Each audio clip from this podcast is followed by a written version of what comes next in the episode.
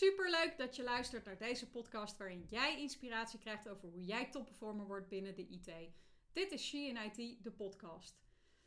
Nou, ik dacht, ik ga eens een aflevering wijden vandaag over uh, een van mijn karate-ervaringen die ik graag met jullie wil delen. En uh, mocht je mij volgen op LinkedIn, dan heb je misschien ook deze week een poster over voorbij zien komen. Maar ik heb uh, een aantal jaar geleden, zoals, nou, en, uh, zoals jullie misschien wel weten, of misschien ook niet, ben ik 20 jaar uh, actief geweest binnen het karate. op internationaal niveau. Ik ben een aantal keer wereldkampioen, een aantal keer Europees kampioen geweest. Heb ook een tijd een stukje coaching bij ons op de sportschool gedaan, lesgegeven. Ben op een gegeven moment de jeugd gaan begeleiden naar internationale toernooien. En dat vond ik echt waanzinnig om te doen. Helemaal omdat ik op een gegeven moment in een fase terecht kwam. Uh, ik denk dat het een beetje was nadat ik mijn tweede of derde dan haalde. haalde. Uh, dan gaat dus overigens een zwarte band. Dus ik heb een derde zwarte band. Ik denk dat ik een beetje in die fase na mijn tweede dan daarin terecht kwam. Ik had al best wel veel internationale toernooien gedaan. Had een aantal titels gewonnen. En op een gegeven moment begon voor mij een beetje het gevoel van oké, en nu? Uh, wat is er nu voor mij? En dat is eigenlijk een beetje de fase waarin ik begonnen ben met uh, nou, dat, stuk coaching, begeleiden van de jeugd. Omdat ik heel erg op zoek was naar, nou ja, naar meer, wat meer zingeving, wat meer uitdaging. Uh, dingen om naartoe te leven. En um, weet je, ik had destijds al best wel toernooien gedaan en gedraaid. Ik vond dat altijd waanzinnig leuk om te doen. Ik kan niet anders zeggen. Uh, ben ooit begonnen met karate omdat ik niet zo'n hele fijne middelbare schoolperiode gehad heb. Ik werd uh, uh, op de MAVO gepest, best wel behoorlijk gepest. En karate was voor mij de reden om... Um, ja, dat was, dat was eigenlijk de reden voor mij om, om aan het karate te beginnen, om met karate te beginnen. Nou, dat is uiteindelijk een heel erg groot onderdeel van mijn leven geweest, maar heeft ook heel veel bijgedragen aan mijn leven. En ik denk met name hoe ik in het leven sta, hoe ik over dingen denk mijn zelfvertrouwen. Daar heeft het in het begin echt ontzettend mee geholpen. Omdat ik nou ja, na die periode dat ik gepest werd, eigenlijk ja, me niet zo heel erg goed over mezelf voelde. Ook niet zo heel stevig in mijn schoenen stond. En karate heeft er echt toe bijgedragen dat dat ja, veranderd is voor mij. En dat ik een ander zelfbeeld kreeg en dat ik ook echt een stuk meer zelfvertrouwen had. Uh, en ook die toernooien hebben daar heel erg in bijgedragen. Ik had een doel om te trainen. Ik wilde gewoon heel erg goed worden in, in wat ik uh, deed. Ik vond het ook waanzinnig leuk om te doen. Um, en ik denk dat, uh, weet je, na een aantal toernooien had ik op een gegeven moment, gingen we naar Italië voor een WK. En ik zat destijds best wel goed in mijn vel. Uh, overigens ga ik daar in een andere aflevering ook nog het een en ander over vertellen. Want ik heb tijdens mijn karateperiode uh, heel veel geleerd over focus, over discipline, over het opbouwen van routines om het beste in jezelf naar boven te halen. En een hoop van die dingen zijn nu ook wel echt fundamentele onderdelen van, van het werk wat ik doe, van de coaching die ik doe. En ik heb daar heel erg veel uitgehaald. En weet je, toen ik naar Italië ging voor dat WK, zat ik echt wel goed in mijn vel. En uh, ik was goed getraind. Ik had goed getraind goed er naartoe geleefd. Ik zat qua mindset ook echt wel stevig in mijn vel. En uiteindelijk ging ik ook best wel lekker op dat toernooi. Ik had er een aantal rondes op zitten. Ging eigenlijk gewoon heel erg goed. Totdat uh, nou ja, de finale aanbrak. En uiteindelijk verloor ik de finale op 1 tiende van een punt. En je kan je voorstellen dat uh, in het karate, met name in het kata, krijg je punten variërend. Nou, of tussen de 6 en de 8, of tussen de 7 en de 9. Nou, dus je kan je voorstellen, als jij gewoon best wel goed scoort, uh, dat eigenlijk 0,1 punt uh, helemaal niks is. En ik kan me nog heel erg goed herinneren dat ik dus die finale verloor. En dat mijn team, mijn teamgenoten, waren allemaal ontzettend blij voor mij. Want ik werd tweede op een WK, was natuurlijk fantastisch. Uh, alleen ik voelde dat op dat moment helemaal niet zo. Uh, ik was gewoon mega teleurgesteld. Want ik dacht, ja, shit, weet je, die 0,1 punt, echt serieus. Weet je, dan verlies je een finale, maar dan ook echt gewoon nog ja, op, op niks. Op echt een enorm klein gat. En ik denk dat dat echt wel het meest zure moment geweest is voor mij in mijn karate carrière. Nou, de meest waardeloze 0,1 punten die ik ooit gevoeld heb. Dus ik was helemaal niet blij. En iedereen was blij. En uh, daarna volgde voor mij, ik denk, uh, eh, 50 hele lange minuten. Want iedereen vierde feest en ik ehm, zat boos in de kleedkamer. Boos, verdrietig, teleurgesteld. Um, het deed gewoon pijn. Het deed gewoon ontzettend veel pijn. En um, je kan me ook voorstellen dat jullie denken: maar god, Hendrika, echt serieus, wat zeur je? Want je bent tweede, fantastisch mooi resultaat op een weekkamer. Ik had gewoon dat gevoel echt niet. Ik ging om te winnen. En de realiteit is dat ik altijd om te winnen ging. Ik heb ook nog wel eens een moment gehad dat mijn leraar zei: Goh, Enrika, maar het is ook gewoon leuk om mee te doen. En natuurlijk is het ook leuk om mee te doen, maar ik ging niet om zaalvulling te zijn, kan ik je vertellen. Ik ging echt om te winnen en om serieus mee te doen, want dat was hetgene waar ik zo snoeihard vertrainde altijd. Dus weet je, die, dat uur wat daarna volgde, na mijn verlies, deed gewoon echt, echt heel veel zeer voor mij. En uh, de realiteit is dat ik ook echt wel een hele lange periode daarna uh, nodig gehad heb. Om mezelf weer een beetje te hervinden en te herpakken. En om uh, nou, die motivatie met het trainen weer op te pakken. En uiteindelijk is mij dat wel gelukt. Um, en de vraag is natuurlijk, hoe is dat gelukt? Nou, dat, dat ga ik zeker met jullie delen. Op een gegeven moment, want we gingen terug naar huis, naar Italië. En je komt thuis. En ik was zeker iemand van de discipline, ben ik nog steeds, maar toen ook. Dus ik zat wel heel snel weer in het trainingsregime. Alleen ik voelde de motivatie gewoon niet zo, omdat die teleurstelling nog steeds in me zat.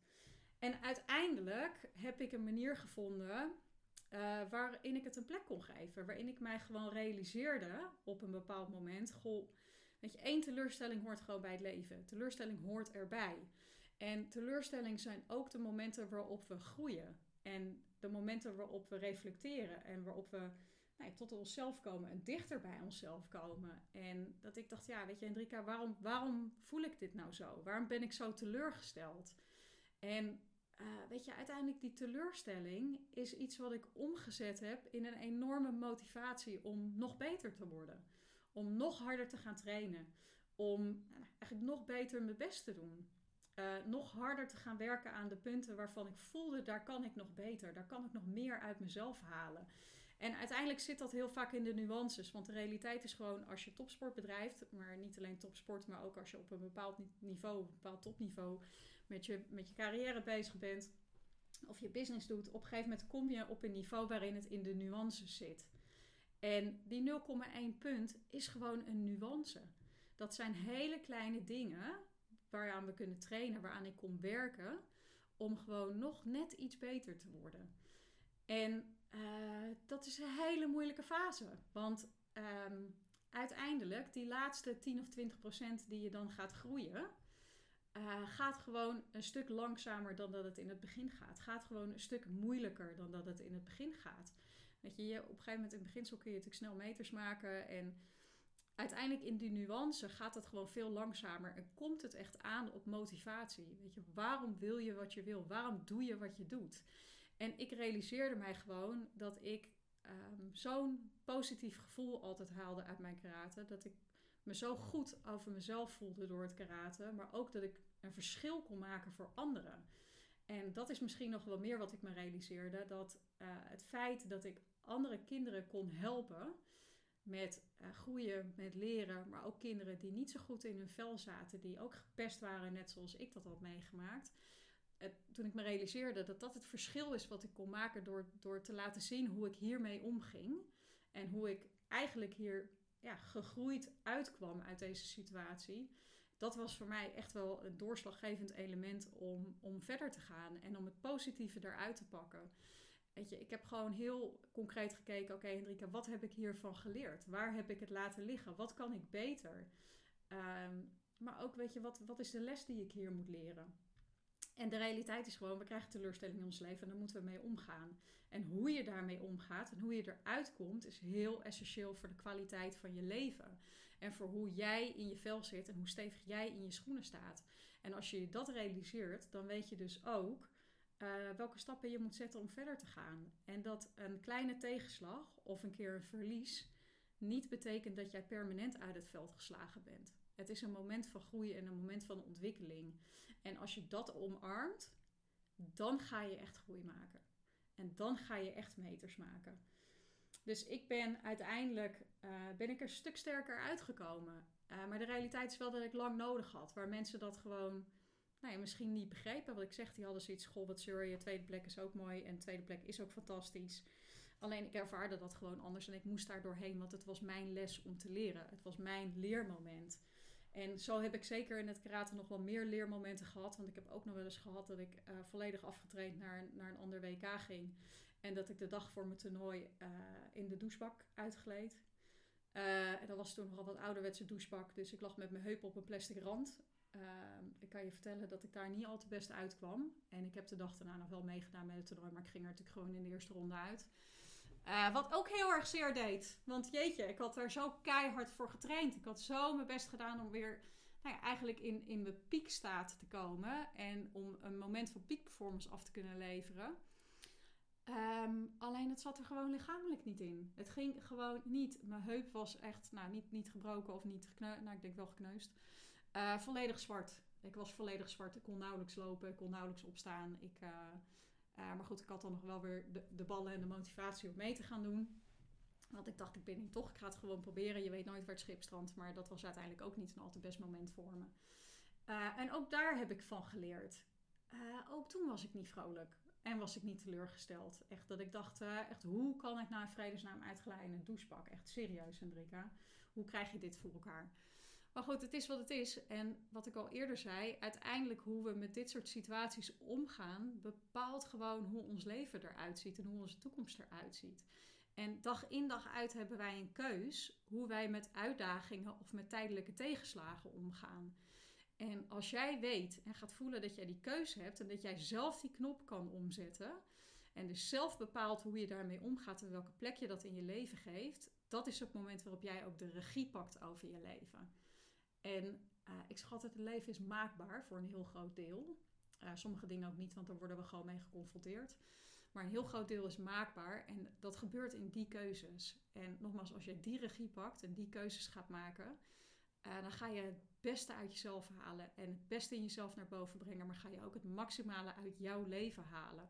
En als ik iets geleerd heb in, in mijn leven, ook door dingen waar ik mee geconfronteerd ben, dan is het wel dat uh, het maximale uit je leven halen eigenlijk het grootste cadeau is wat je jezelf kan geven. Want dat is uiteindelijk waarom we hier zijn.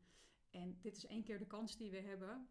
Dus ik zou jullie zeker allemaal aanraden om die kans te pakken en die regie te pakken. Alright. Nou, dat was hem weer voor vandaag. Um, superleuk dat je weer geluisterd hebt. Mocht je meer willen weten, dan kun je me uiteraard volgen op LinkedIn. Of je mag me een bericht sturen.